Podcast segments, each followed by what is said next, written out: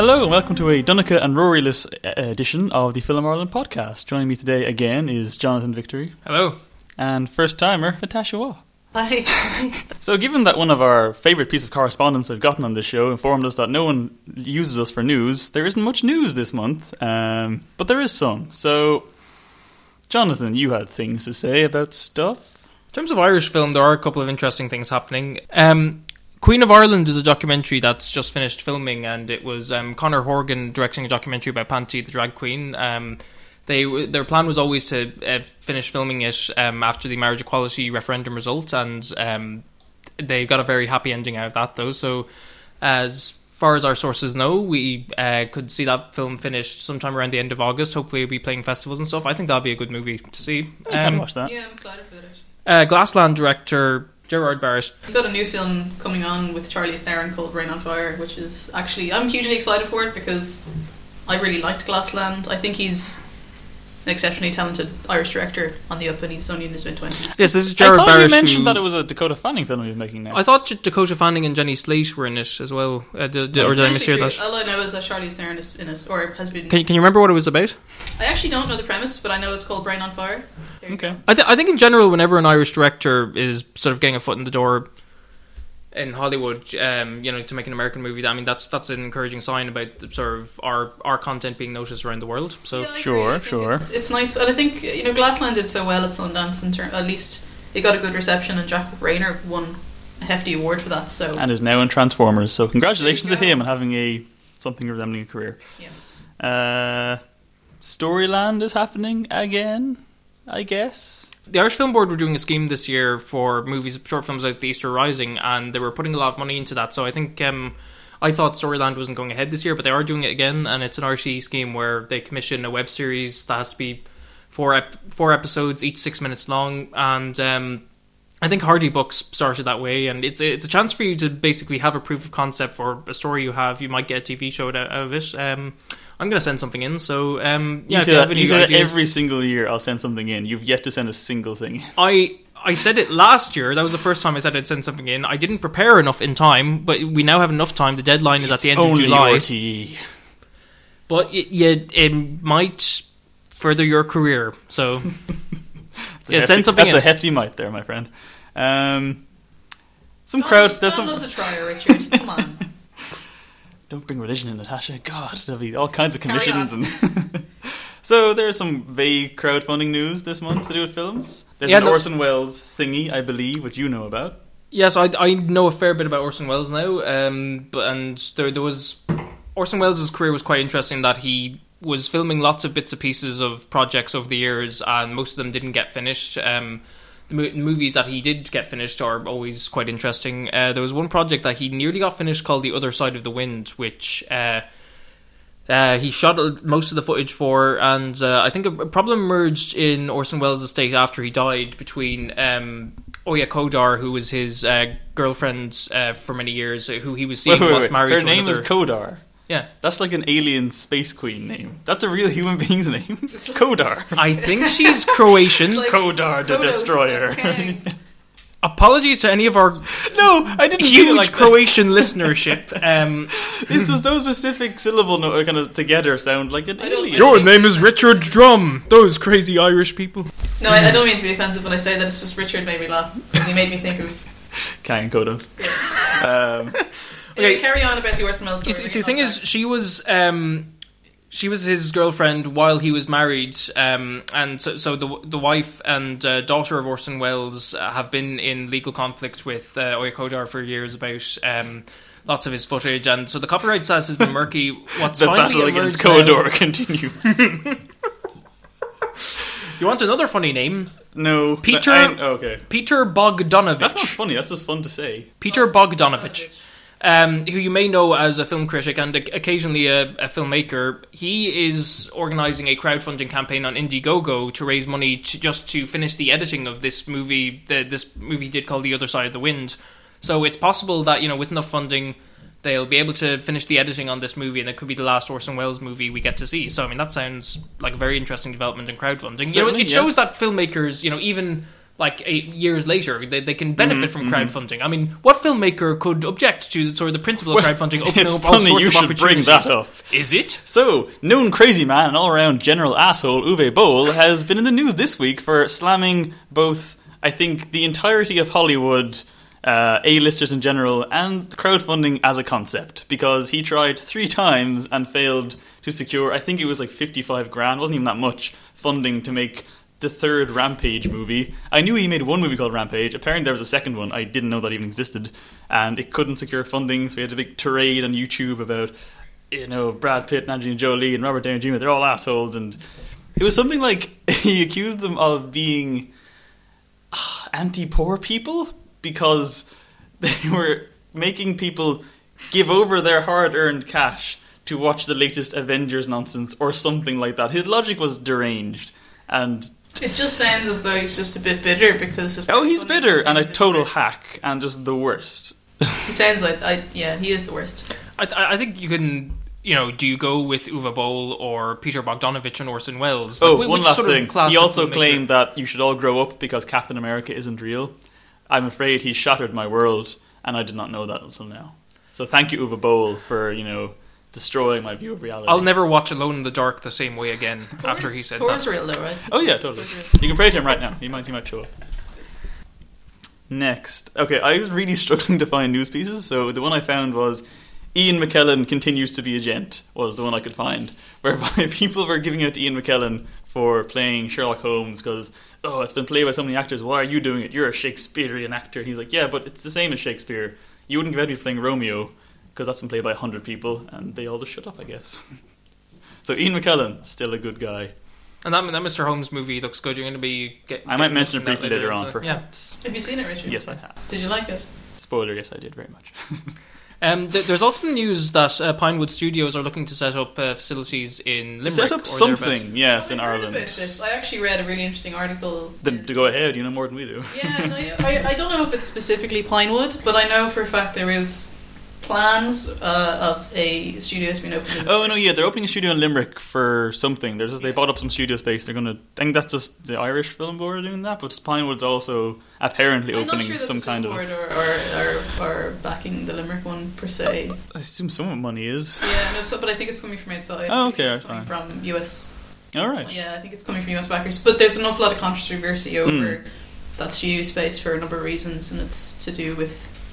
Um, it's kind of logistics, to be honest with you. The way I the way I've read it. Yeah. Um, but I suppose we'll get into that maybe another. I think we mentioned it briefly a few episodes back because Rory brought it up, I think, and I think his point was that's great and all, but no one goes to Limerick, so why would? Well, this is it. but that's the problem with Ardmore. Like Ardmore Yeah. is pretty much middle of nowhere, but that seems to work for most. Wi- people. Wi- Wicklow actually Well- provides a lot of good locations Yeah. for movies. That's why they have it there. And I think you know recently you have like Penny Dreadful, or in Northern Ireland you have Game of Thrones. Mm. So I think it's prob- probably international investors are seeing Ireland more and more as a filming location, and probably what this Pinewood thing is because they're they're they base a lot of their activities in the UK. I know that the the Star Wars movie coming out was mostly filmed in the UK, and Yeah. they filmed a bit of it off the coast of Kerry or something. So maybe they're figuring like it might be good to just have a ba- production base somewhere in Ireland where there's more locations that haven't been used. yet. Plus, apparently, you know, taxes here and whatnot, massive rebates, etc. There's a, no, there's a great tax benefit, Yeah. have to say, from filming in the country, and I think they're working extremely hard to try and um, promote that. And I, that's something I'll talk about when I went to.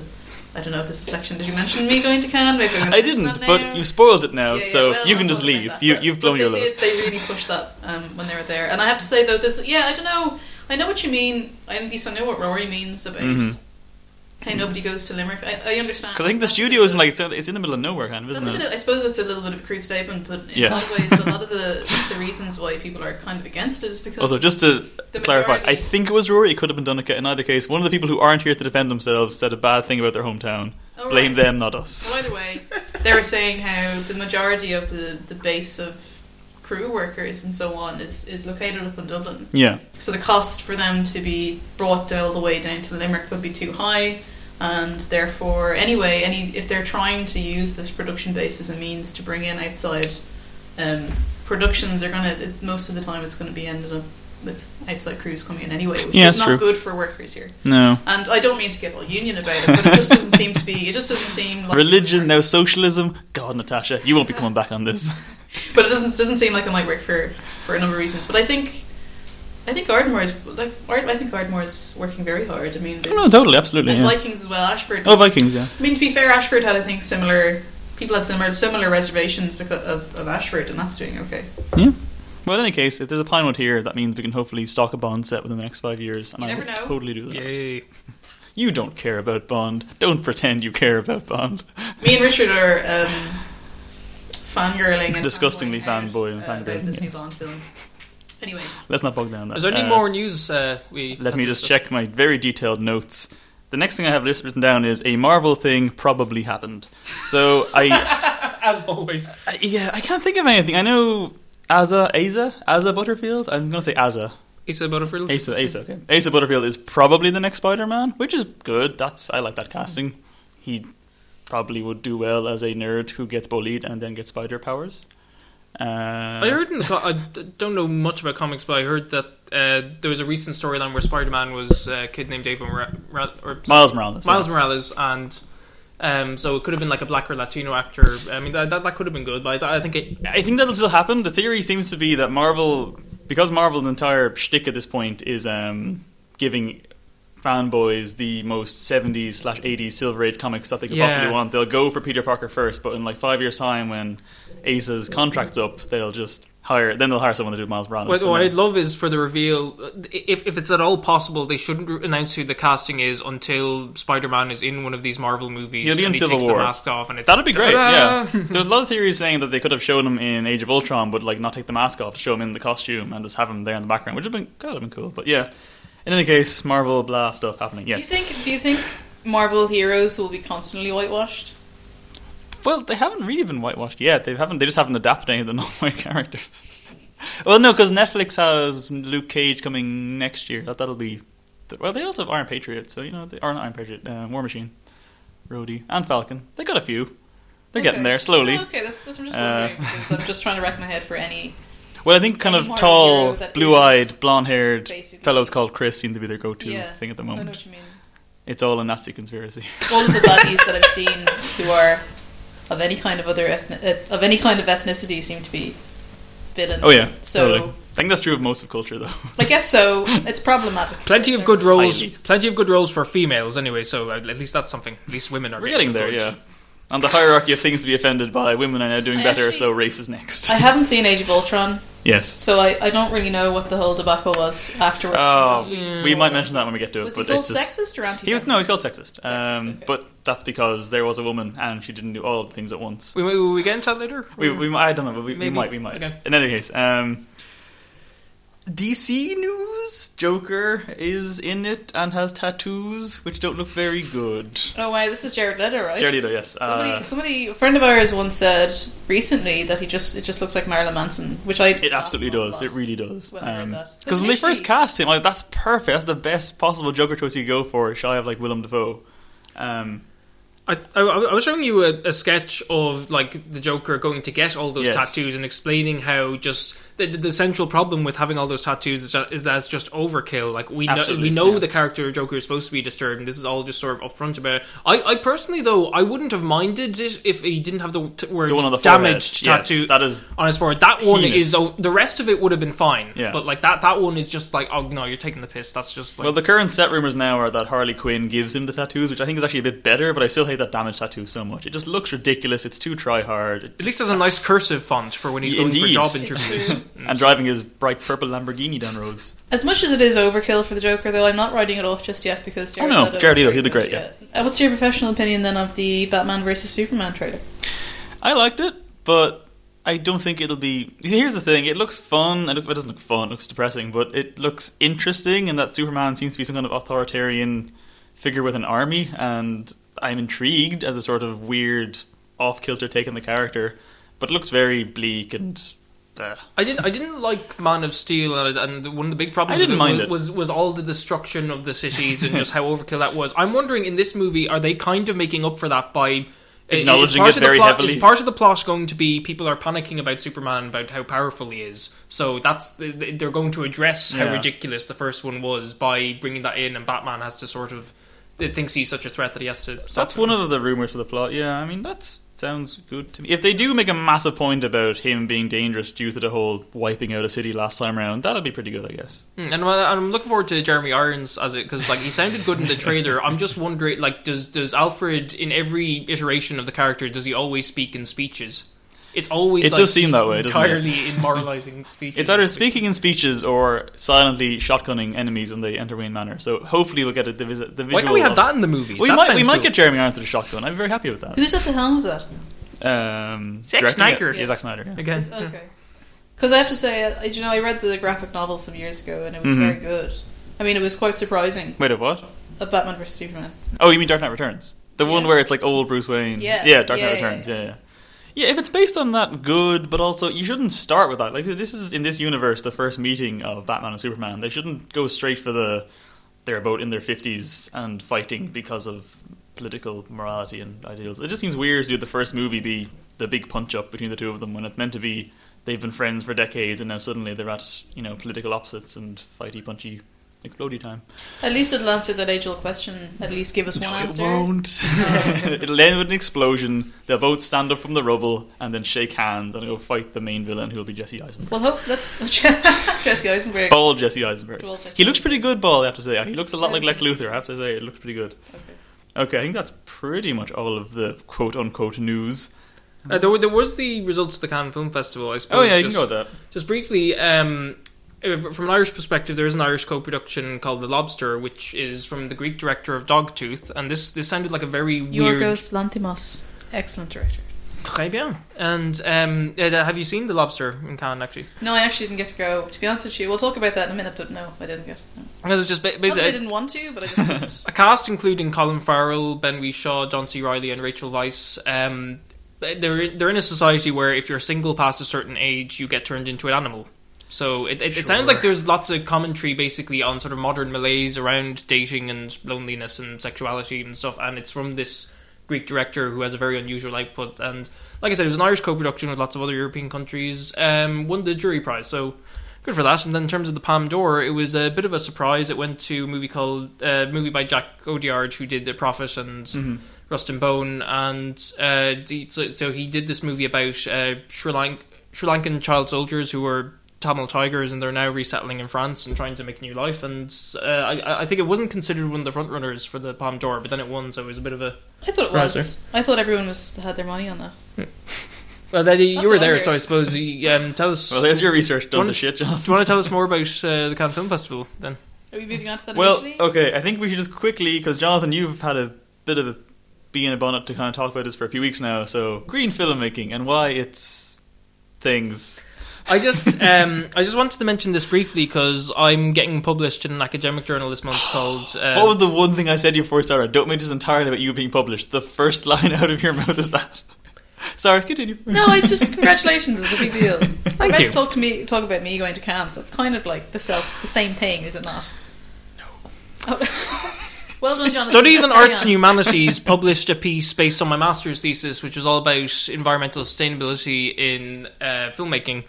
And it's just looking at international developments of um, crews and, and studios who are looking at uh, ways of uh, being more energy efficient or handling waste better. And I mean, there, I, I mean, so like I'd be interested in looking at the development of this Pinewood facility in Limerick, for example. Like, how are they going to go about doing that? Because we have like, there's a studio facility in Bavaria that was about 100 years old. They've renovated it and they cut their carbon emissions by about 97%. It was amazing. Uh, the Wachowskis in Chicago, they built their post production house in, to be entirely sort of energy efficient and green energy and all that stuff. And what's happening more and more is you have these.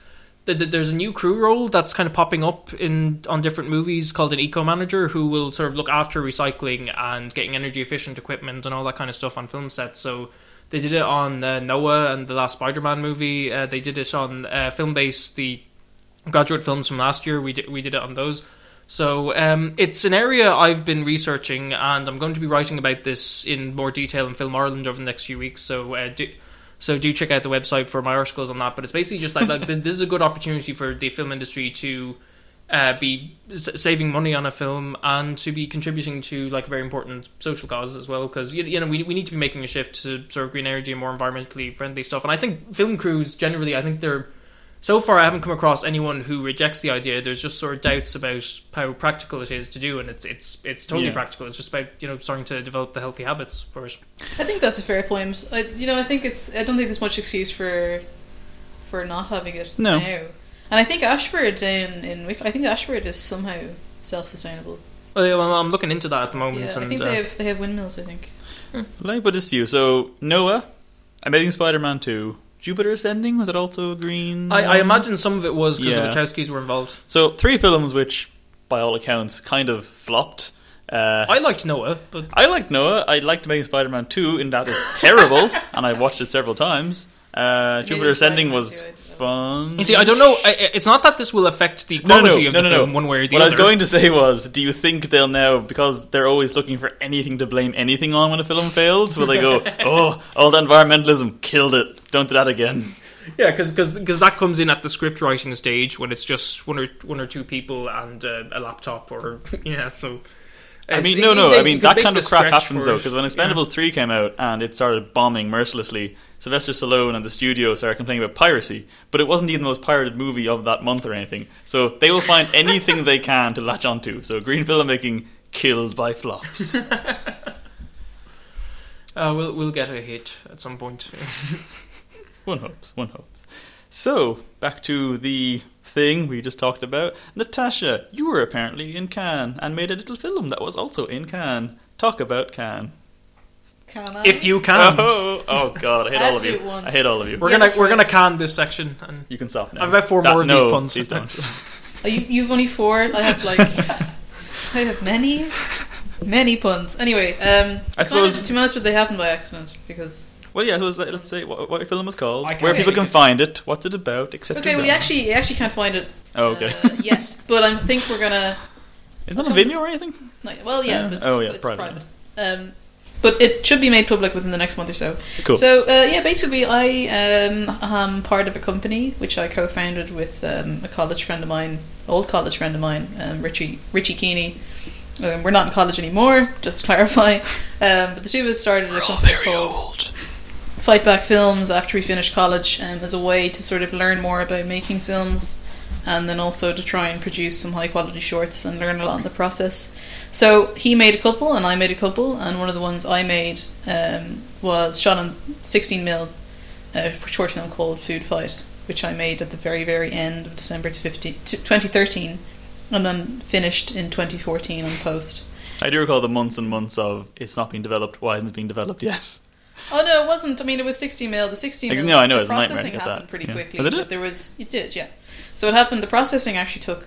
I think I got it done within the first two or three months. Oh, okay. Um, but it cost a lot. Yeah. and uh, what really held it back was um, the grading process for a number of reasons, I guess, because Mm. it had to go abroad and things like that. So, um, but yeah, I made this film, and which is about two food critics that sit down and they have a little conversation, and essentially their conversation kind of is brought about by numerous food analogies and um, that kind of thing, innuendos, etc., etc. Good, good, good, good. Uh, not really, actually. No, surprisingly, I, I I shocked myself at that one. There's not many very, but anyway, it's a very simple thing, and I finished it and entered into a number of festivals, including Cannes, on a bit of a whim, and um, it got in. It got into a portion of the festival called the Short Film Corner, which is essentially this massive showcase of short films from all around the world. Uh, it's not in competition. There were there were shorts in competition. There's about Mhm. nine that are chosen um, for the short film d'Or, essentially. Um, Are they chosen from the ones that you would have been amongst, or Um, are they like a think so. separate category? No, they're not a separate category, but I think they've. I watched a few of them, and uh, they're kind of. They've got different kinds of backing. Oh, do you know what I mean? yeah. Which isn't necessarily one of the stipulations No. for getting chosen for competition. In fairness, it's not. Um, but then there was a few that were like that, and then there was a few that absolutely weren't. They were just brilliant. So um, it's kind of all about execution and story at the same time. Yeah. But I was, I was, we were all lumped in. Um, all the categories uh, are pretty much done by country, with the exception of maybe a few of them that are um, kind of standalone. Um, so, for example, the Cinéfondation in Cannes, which is a kind of a group of student filmmakers, they have they're put in their own category, and that kind of thing. So, essentially, in the short film corner, um, you can do numerous things. So you can go. There's a, you can go to the digital film library, which Mhm, is you can mhm. go and watch other people's short films. You can go and watch your own Oh, short good. film, and then you can go to book screening rooms if you want to, and they have these little screening booths, and you can go and show your film and invite people to come and watch your film, which is what I did, and I told people to go and watch it in the digital library, and I invited people to come see it in the screening rooms, and I got very nice reception, which was great, Good, and it's, it's very um, it's very rewarding and very satisfying Mm. when people watch it, and they you know it, was a comedy drama, so when people actually laughed out loud, it was there was hugely something very satisfying about that, especially being Yeah. in one of the most prestigious and biggest Yeah. festivals in the world. That in that in and of itself was an amazing feeling. Very surreal, but great. So, any wild stories to tell us from Cannes? I do, but I'm not gonna. I have one, but I, I've, I've one or two. Is this the one I've heard already? Oh yeah, I've Okay. one or two, but I'm not going to talk about it on this podcast because it's entirely inappropriate. but everybody has. If you have a family friendly one, you can go with that one. What's the family friendly? If you have one, I mean. Oh, um, okay. Well, loads of people, do you know, loads of people ask me if I saw anybody famous. Okay, like yeah. literally, as soon as I got back, almost everybody, their first question out of, their, out of their mouths was, "Did you see anybody famous?" And the question is, yes, I did see famous people. But the one thing I have to say is that Cannes, the security is hugely tight. It's so tight, and if you the Palais, which is where everything happens, Yeah. so the short film corner is in there, the Marché du Film is in there, um, and some screening rooms are in there as well, so you can go and see some films in Un Certain Regard and so on.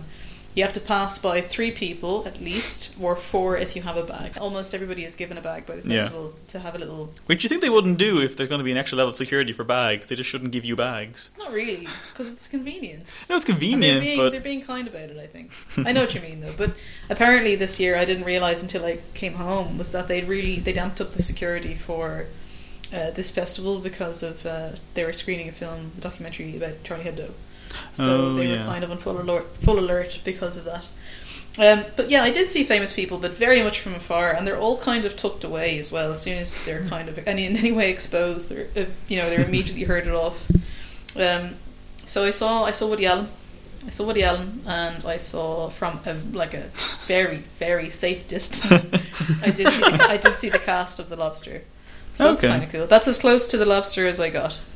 Hmm. I mean, I mean, what what was the atmosphere like in general? Because you know, like it is a prestigious festival, but uh, th- what I hear from people who go to it is that it's very business oriented, and you're run off, off your feet around the clock, so trying to promote your movie or make connections or something. So I mean, I mean, I mean what, what was the atmosphere? Like? It was kind of like that. I got a 50-50 type of experience like that. So 50 percent sort of downtime, sort of taking it all in, and fifty percent trying to network and do things, and or maybe maybe a bit more on that side. I think, but yeah, there's there is that's the kind of buzz you get. Like I think maybe I would have been busier had I gone in with a slightly different, maybe level of of being involved. So Yeah. I mean, the short film corner is it's pretty relaxed by and large, but they do allow you to to partake in certain things to to do that. So, for example, there is a breakfast meeting that I registered for. So they basically, if you if you're successful in applying to that, which I was, they take you up to the the festival Palais Terrace, and they give you some breakfast, and then there's a list of there's about 30, 30 of you, and Mhm. they give you a list of professionals from all over the world from different institutions, and they all introduce themselves. And what they do is they place them at couches, and uh, it all becomes very relaxed and you can go and actually sit down with them and face to face talk to them and have a meaningful conversation to them about your work and about your career and it's all extremely approachable and everybody swaps business cards so that's kind of a, that's kind of the, one of the biggest things I did That, that sounds like a great opportunity, and I mean, I just think it's worth repeating that you, you, and a friend from college set up a production company, got a film made Mm. through that, and th- that was how you ended up having this opportunity. So, Yeah. um, I, I suppose just in case there are people listening who are thinking about maybe doing that, what, what, what were the logistics like of setting up a production company? Just if you just want to backtrack slightly, just like how, how did you get to the initial stage of uh, setting up Fight Back Films? Like, what did that involve? Um, to be honest with you, not much. We just did it. Um, we didn't have very much um, background in actual practical filmmaking. We just had certain things that we'd made with stuff in, in college. So obviously we went to UCD, so we did English and we did film theory, which is it's not practical, but you learn about a lot about. Um, you get a, a different kind of perspective on on film, I suppose, and that was, was that a pun? No, no, not at all. So Just to clarify, there's several modules in UCD Film called Perspectives on Film, one through four or whatever. Yeah, actually, I that's thought true. that but was no, a I- terrible no, pun. It's, it's Okay. subconscious one, maybe. Um, so uh, we just decided, like we had we'd absolutely nothing to lose. So in doing that, why not just do it? So it was like registering it legally or anything Yeah, well, we did do that's one. them? We did have one legist, one kind of legal thing that we wanted to to make sure that we we we did, which was register the name because we were we were terrified that either somebody else would have the name or else somebody would rob our name. Yeah. So we ro- we did register the name, which really was like forty quid, not even twenty maybe. And we have a little certificate to say that we both own the name, Okay. and it's, cool. it's copyrighted. Where did, where did you get that from, actually? Um, I think it's just the. I can't even remember where he went about it off. It's like the.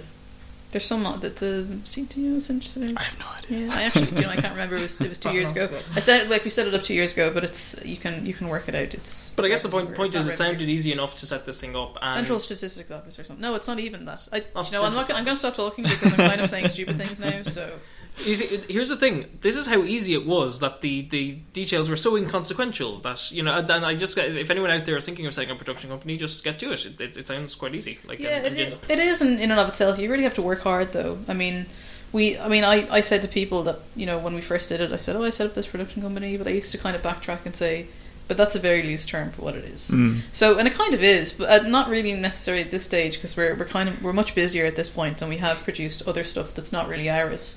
So, for example, I, I produced a short film, an Irish language short film with a friend of mine, and she directed and wrote it. So it's not just all of our stuff all the Yeah. time, and we do kind of viral marketing stuff as well for businesses when we get the chance. Um, but it's still we're still very small, but at the same time, you know, if anybody comes out of college and they're not really sure where to start, um, we threw ourselves in the deep end and, and ended up doing doing okay and getting you know getting stuff made, which is what we really wanted, and actually being able to learn something and further our careers even just a little bit.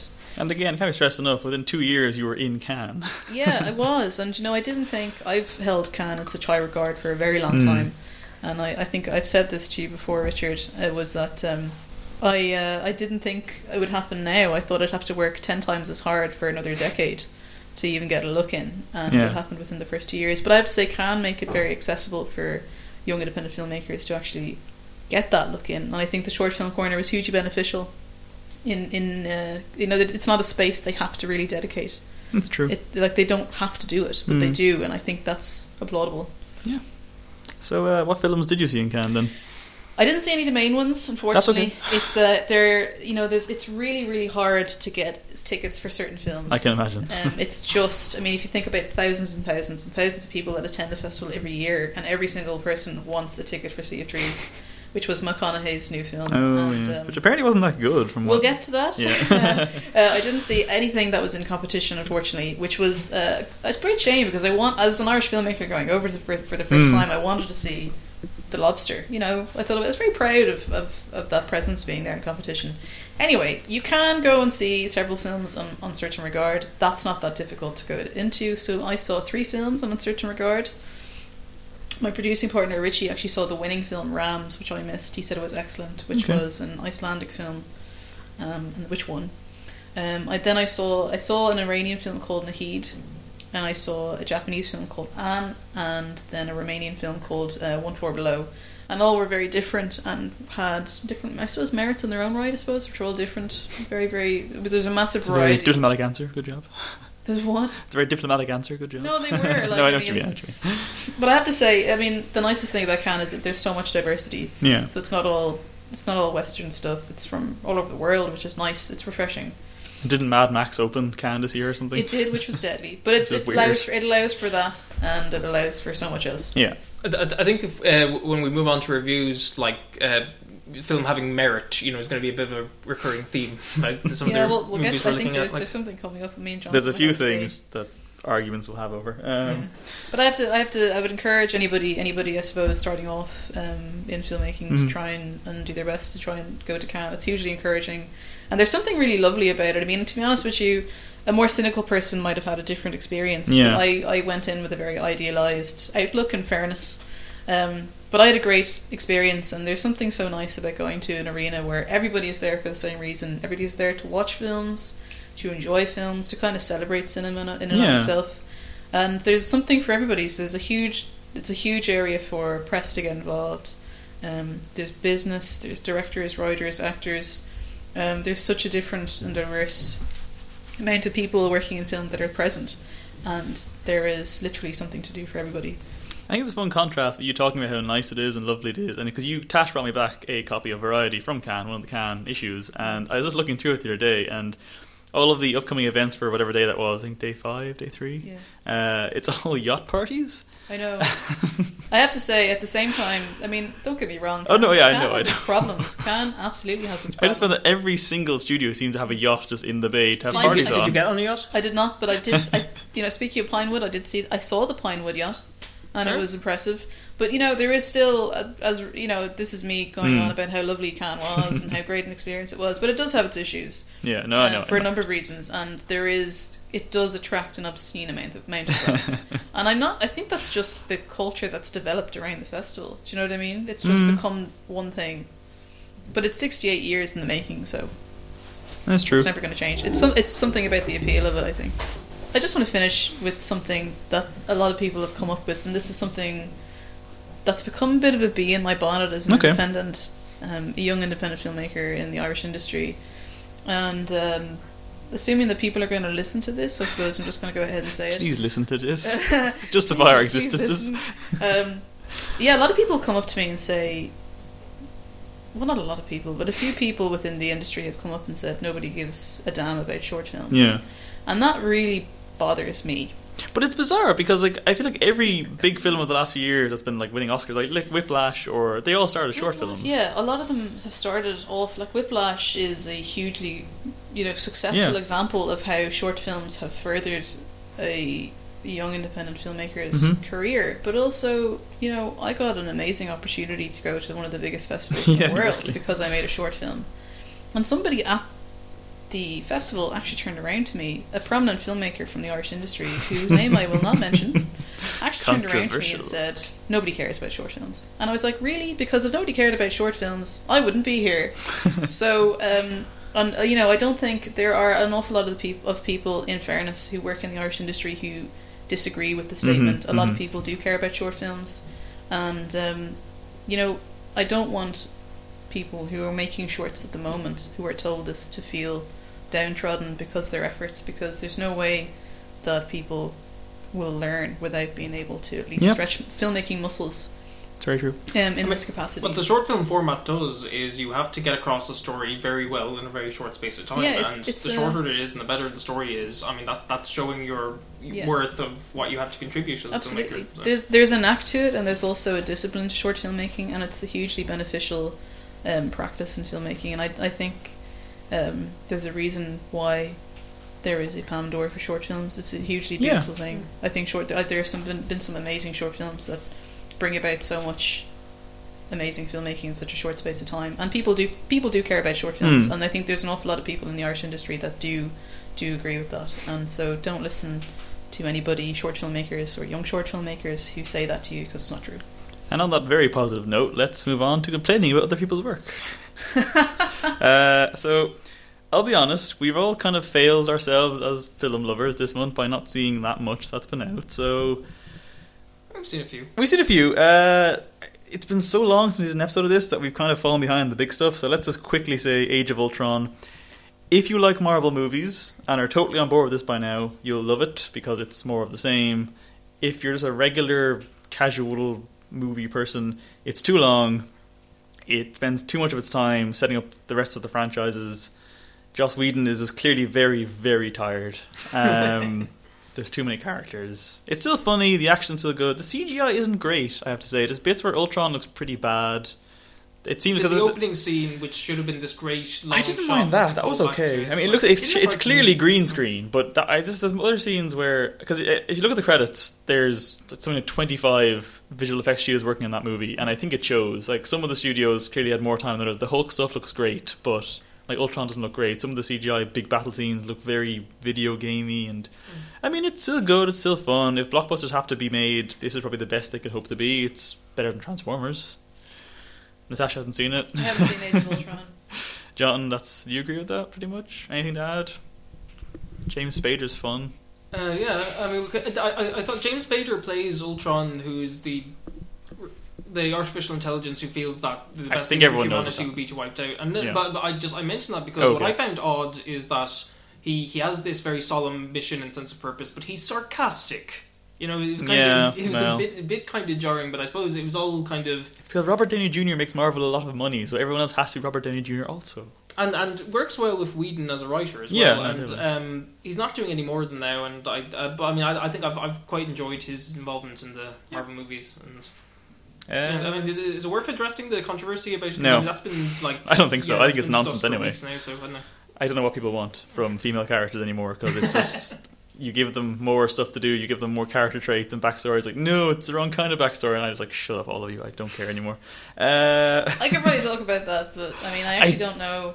I could happily debate feminism with you. oh no, I I'm not debating feminism. I just think the actual thing they were complaining about. Look, let's not go into it because I, just- I don't want to get I into actually. It's in all honesty, I actually did not engage personally with the Joss Whedon stuff. I'd actually, Hmm. I because I wasn't sure what it was about, mostly because I hadn't seen it, yeah, it was nonsense. It was and I wasn't really sure about. Anyway, carry on. um, I suppose the next one is Mad Max, which I assume every human on Earth has seen by now. Speaking of feminism, yeah, and Yeah. Yeah. Uh, so, like all Mad Max movies, it's not really about Mad Max. He sort of stumbles into a plot and then gets carried along in someone else's plot. But because this plot was a feminist plot, the men's rights activists were all, "Oh no, you're rooting an American icon who's actually Australian." but anyway, and or, or like some of them saying like the, the, whoever made this new movie hasn't seen any of the originals. It's George Miller who directed all three of the other ones. and like, Happy Feet. and Happy Feet and Babe, and uh, but, but I think that's a good sign that it's kind of that it's not just a studio taking a franchise Yeah. and putting like a feminist spin on it. It's the same director, and he's just saying, "Look, times have changed. It'd be good to have like characters doing that." And it's it, it's not just the Charlize Theron characters getting a lot of attention, but there are these. Um, Older Aboriginal women who show up in the movie, and they're Oh, they're very great, actually, characters. yeah. yeah, yeah, they're fantastic. And yet, no posters or promotional material. Well, none of them are really like main a- characters, though. I mean, they're they're in like two scenes. They don't have names. They are awesome. though. What's great about this movie, the, the I, I hadn't seen any of the other Mad Max movies, but the, really the need to. world is set up so well in this one, Yeah. and and it's the- all the- visually. None of it's dialogue. It's The great. production design uh, is all, all these like details of how grimy this world looks. It's uh, it's just um, great, and the action done so well. A lot of it just so well shot. So so much of it is practical effects. You know, you're actually engaged in the action that's happening, Mm. and uh, it, it just works quite well as a movie. I was I was surprised by how much I enjoyed it. Actually, I don't Oh yeah, no, it's great. I Yeah. love And it. speaking of character, like even the there's characters in it which are these kind of pure um, women that escape from. That's a spoiler. Oh, his his wives. Yeah, yeah, the kind of the main villain guy. He has a bunch of wives who all look like Daenerys Targaryen. and in fairness, you'd think that they'd be this these really passive, weak women, and actually all of them do engage in the action in Yeah. some way, which is applaud. I, I, I kind of I enjoyed that because. You know, generally I sat there and I was like, "Oh, I, here we go again. I don't expect these women to do anything," and they, they did all. They were they were doing stuff. They were resourceful. Thank they took God. initiative at Yeah, times thank before God, They were yeah. conflicted, and yeah. So I mean, it was great. I, I I loved seeing that. I suppose one of the funny things about the sort of uh, anti-feminist backlash was that there were these. Uh, Posters going around the somebody took the poster, but they took quotes from men's rights activists. So, so it was like, Yeah. "Feminism is ruining cinema." Mad Max Fury Road in cinemas. So, it's, it's like, that that was oh, oh, they're Men's ridiculous. rights activists, though, are just they're all full of they're all insane. They- they- we They're do a whole insane. episode on that, just how I'd rather moronic they didn't. are. So if we just maybe just leave that, it's uh, I have one quick question to ask you, Jonathan, about Mad Max, uh, because I was thinking about it recently. I was willing to give Kingsman my action movie of the year until I saw Mad Max, and I still think Mad Max is a, probably a better overall action movie, but I don't think anything in Mad Max tops that church scene from Kingsman. What do you think?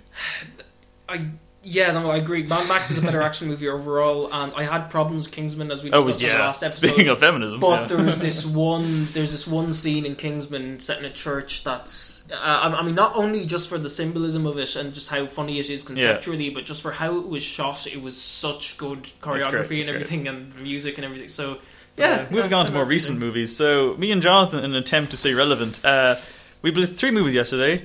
Uh, so let's go in reverse order. First of all, Kung Fury. You seen Kung Fury, Natasha? No, Okay, Kung Fury was a crowd-funded thing by most of the Lonely Island, I think, because it seems to be all them in the cast. Um, I love the Lonely. I know Island. you do. I love them, and I love Hot Rod. Haven't seen Hot Rod. Uh, Obsessed.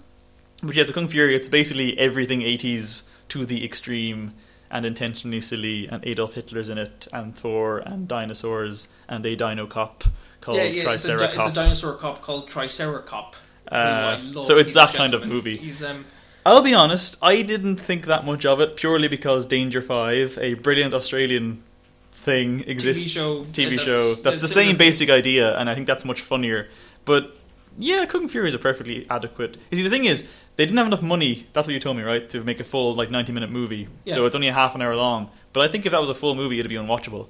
I think half an hour suits that sort of ridiculous tone they're going for. Like I don't think you could sustain that for an hour and a half. And it's a very ridiculous tone where it's one ridiculous thing after another, bam, bam, bam, bam, bam. Yeah. And Danger Five is a fantastic TV show, and it's similar to this, but it's exhausting to watch. So like twenty minutes is the right length for that. I suppose thirty minutes is a nice good length for this movie. It's uh, you can watch it on YouTube. I would recommend that you do, especially if you like if you like weird comedy or if you like sort of references to 80s kind of stuff because it's not just the sort of schlocky parody stuff they're doing with its main character who's like a, a cop who's really good at kung fu it's Mhm. it's all it's like Terminator and Blade Runner and Knight Rider and uh, like absolutely everything from the Yeah. 80s gets So, yeah, mentioned in this it's, it's fine. It's okay. Uh, next, a girl Out walks five, home sorry. alone. Oh, out of five. Ugh. If Danger Five didn't exist, I'd give it four. Given that I've seen Danger Five, two and a half. Okay. I'd say three I- Yeah, I three really is- three Tri- is fair. Triceracop he's, he's Well, I enjoyed Hitler. Hitler was fun. Uh, don't use that code of context, please. I have to get hired places. Um, okay, so a girl walks home alone at night. Is that it, or is a girl Yeah. walks home at night alone? a girl walks home alone at night Okay. um, Dying to see this. It's a Well, noir so were we. western, noir, noir western vampire. Would you say movie Shot in black and white and has elements of it. This this movie, what this movie is, it's um, it's in the Farsi language. So it's a Persian cast. We're un- we were weren't sure. It's probably set in Iran. I think it's shot, shot and set in Iran. Yeah, I, I I don't know whether it was shot in Iran or in California with a Farsi. I don't think it was shot in. California. Um, That'd be too weird. I should have done my research on that. we should have, but um, you know, well, basically, just how the movie comes across is, is that it's a mishmash of so many different styles, and even from the soundtrack, like you know, th- there are different styles of music at different points in the movie. Mm. Um, it's very kind of only lovers left alive light. Which Mhm. is not a bad thing to be. Like that was a good movie. This is a pretty okay movie. It looks really good.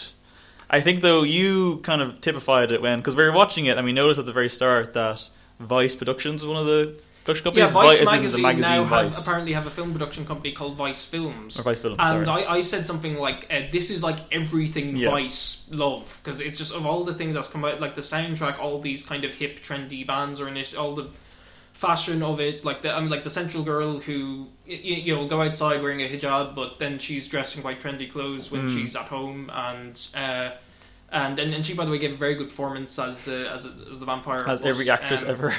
but the um, oh yeah, yeah, she looks kind of similar to other Western actors, and we were trying to figure out like who she looks like. But um, yeah, but that's beside the point. That I guess just the um, although there were good moments to it, but it, and but Yeah. we just did just get this sense that there, it was trying to be trendy and hip in so many Mm. ways. And Elijah Wood was an executive producer, and, And there's has, like, moments where it goes very kind of It's like- Tarantino-y, and it, it's Yeah. it's kind of like a not. It's okay. It's nowhere near as bad as it's not bad. It's good, but it's nowhere near anything like Lost River, which we might talk about in a while. See, Oh no. uh, exactly. But anyway, Lost River is this mishmash of you know Refn and Jodorowsky and Lynch and all the crap. It sort of has a similar problem that it's trying to be every kind of cool, trendy Western director at once, and it doesn't fail at that. I just feel like there's moments like the Tarantino moments where it's like, ugh, please stop. It's interesting. It's worth checking out. No, I yeah, guess do just see it, didn't definitely. Quite live up to the hype for us, I guess. And then Speaking of living up to the hype, The Tribe. oh wow. Okay, I, I actually Have I you seen am this? really devastated that I missed that. Okay. Um, for for in two different, I had two occasions which I absolutely could have. I actually I could have seen it during JDIFF. I just Yeah. didn't take it, and I could have gone and, and watched it. And I um, it was out recently, and I just I literally went to see it the day after it finished, and it, I didn't realize it. I mean, I would say go see it. It's definitely worth seeing. I'm not convinced the cinema is the best place to see it. yeah, we were thinking that Because when we watched this yesterday, it was It's hugely jarring, right? There's no subtitles. There's no subtitles. There's no score. It's There's all you get is like ambient background noise, and I can only imagine it would be the most inc- unbelievably awkward thing to watch in a cinema in a dark room with other people. I think you need to watch it probably on your own couch in some kind of more casual setting. long 'cause is it? It's well, over two, two hours. hours. Two hours, more and two hours. m- watch it on your own, or if you're like, if you have someone you can try to guess. If, what's like happening. Jonathan, you have great struggles following the plot and need someone like me to sit beside you explaining what's happening in each scene, It makes find for a friend. very interesting way to watch the movie, though, because the conceit of the movie is that it's set in a deaf school and the students the most crime-ridden deaf school They're involved ever in some known to kind man. of organized crime racket, and um, it's even even the nature of the crimes they're committing is unclear. So I mean, there were a couple of points where I was kind of going, what's happening now? And I was like, so it, it, it's kind of a funny way to watch a movie, but the, I think the movie itself is quite uh, solemn and it's quite. You know, you know, there is something entrancing about how mm. you know, you know, there wouldn't be another movie like it that there are no subtitles, but with the sign language, you know, it, it, it is more or less easy to follow how certain interactions are going. I just think Yeah. the problem is the story as a whole d- didn't have enough clarity for me, and I know part of the effect is that it's supposed to be quite alienating. There are very, very long takes that go on for quite a while, and there's very few close-ups. It's all quite far out. So, so, so I mean, that that kind Yeah. of doesn't help in terms of trying to understand the sign language. Yeah, but, it's very yeah. ambitious. It's very impressive. I think it's about twenty minutes too long. Yes. and but the second hour is undeniably harrowing, and there's just some really rough, rough stuff in there. Which again, I can't deny was very effective when watching it, but I don't watch it ever again.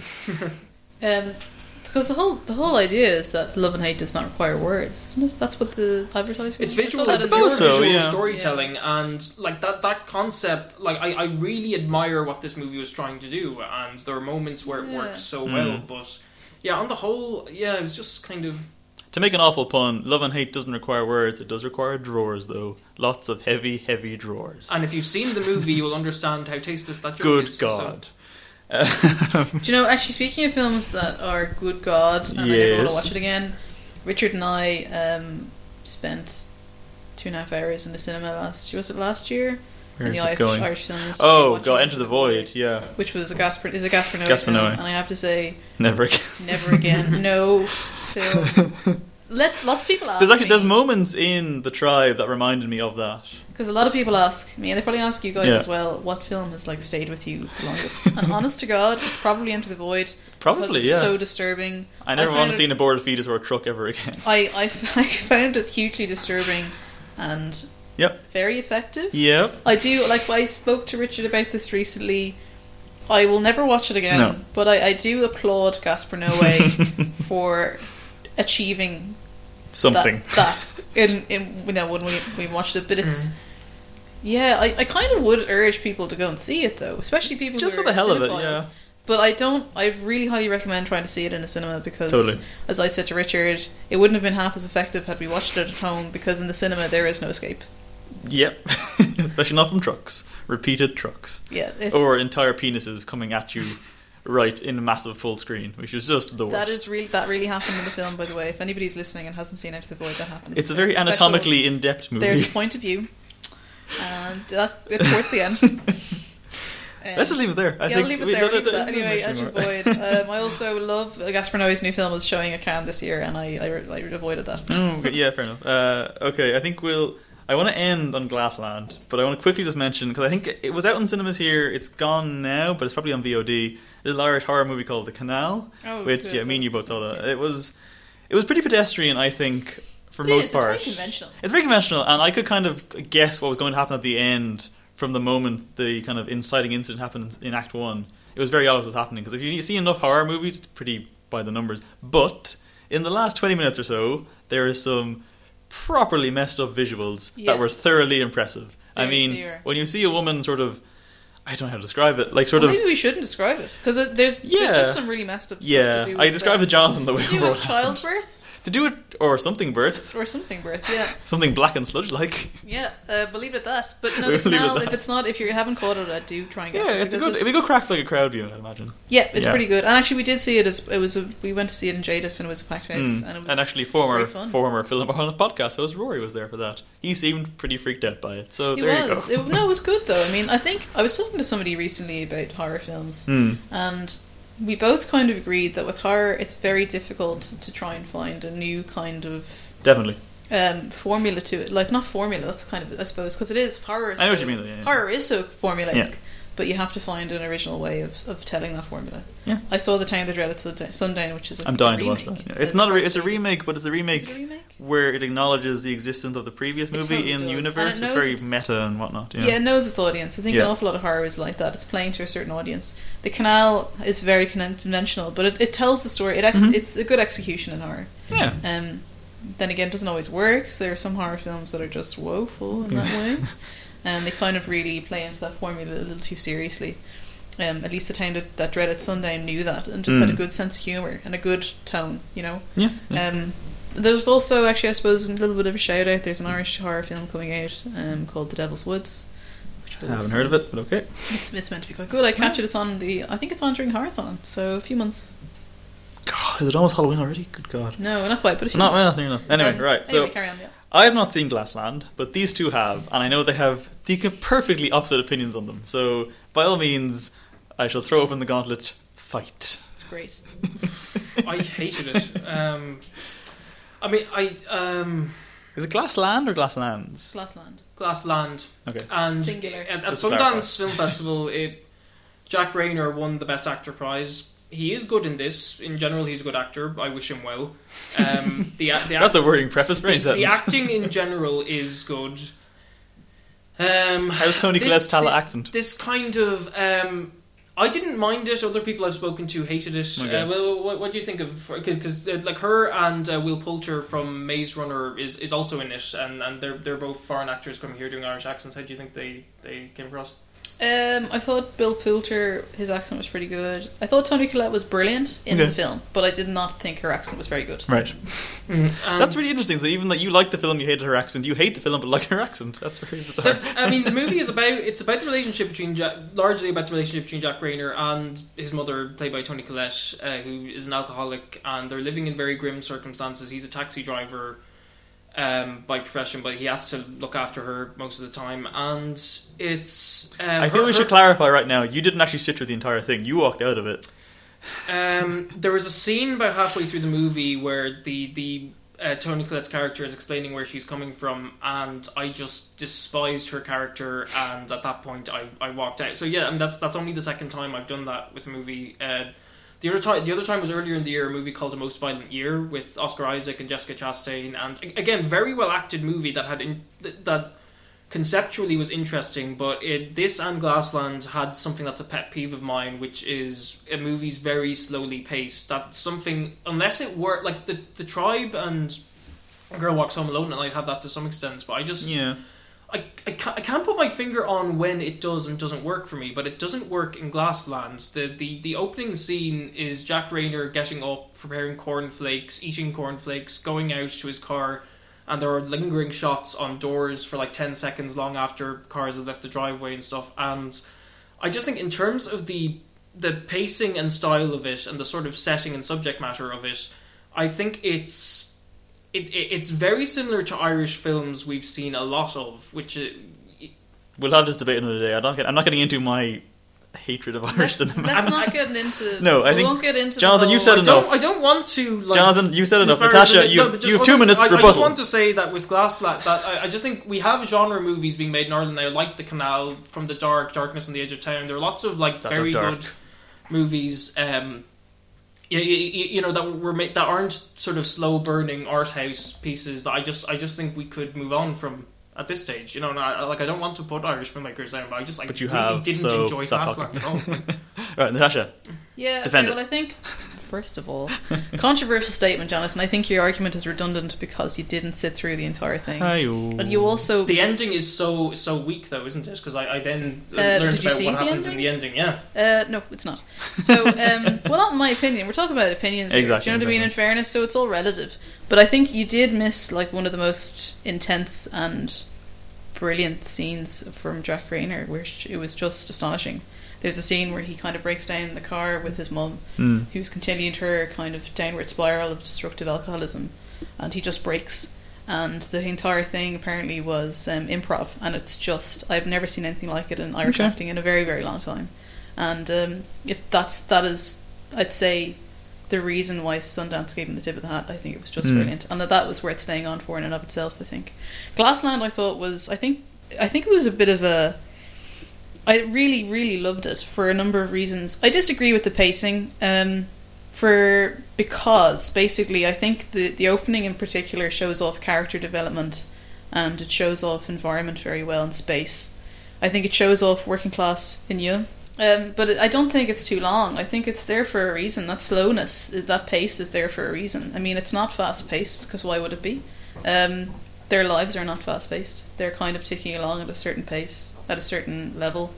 Um, they're unchanging in a lot of ways as well because of where they are and what's happening to them. Hmm. And I think you know the reason he gets we see him get up and have cornflakes is almost a routinely it's a routine thing but it shows the manner in which he, he does get up the manner in which he has Hmm. to make cornflakes which is watered down milk it's kind of all he seems to have in the house there's nothing in there there's dirty dishes stacked up in the sink and he gets out and goes to work and I think that's there's something in that um, there's some, it's a beautiful opening and it showcases character and circumstance Who is this well. movie for, though? Like, if, if it's going to be so slow paced and so just putting you in the world of these kind of characters in such a grim situation. That's a redundant question. I find. a I don't like that kind of marketing. yeah. Because I mean, wh- who is the tribe for? Who is girl walks home with alone light? Oh my god. For vice readers, people who are into really trendy things. The tribe, I suppose, know, for people I who really- No, I think it's a redundant question. I think it's a redundant question. Glassland I- is something we've seen before. Like, I don't believe there is a demographic, a particular demographic in which Glassland is aimed at.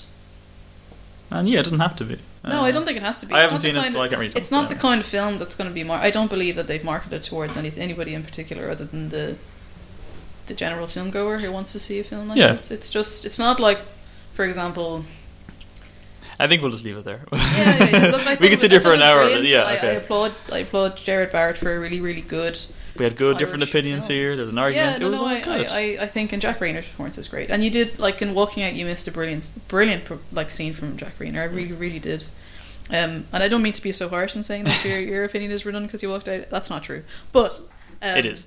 No. no, I was, I was But in joking. I'm joking. I'm I, joking. I would have, I would have encouraged sticking with the whole, the whole way through. I would have. Um, Um, I really did. It's a good film. what, what I'd seen of Jack Reynor was good before I did walk out. So I mean, let let's see more from him. Anyway, like he's he's great. So Uh, I will quickly just flag up Mr. Holmes, which is out next week, I think, because I've already seen it. Uh, we'll probably review it properly the next time we do one of these, which will hopefully be not five months later. Uh, it's really good. Ian McKellen's really good. If you like Sherlock Holmes, it's really good. Go watch it. And on that note, Who's the best Sherlock Holmes? of all of them, Okay, so Ian McKellen, Ian McKellen Benedict Cumberbatch, No, Ian McKellen. man from Elementary. or Robert Downey Jr. Yeah, or Robbie Downey Jr. So Ian four. McKellen. Ian McKellen. I like and then second up, I really Cumberbatch's want to good. see McKellen though. Yeah, Like, no, Ian McKellen, sounds- definitely. it's gonna be Uh, it, there's something about his snide, sarcastic witticisms that are just added to by him being old and like just his old man resting bitch face. It's great. Ian McKellen. Ian McKellen. Old man resting his face. it's my trademarked me. Coined Uh, a new term here. If you've learned nothing else. So. well, Ivan Richard Drum. I've been Natasha Wall. I'm Jonathan Victory. And to leave you one of my favourite quotes from any movie ever, only a cynical man would call these people have lives.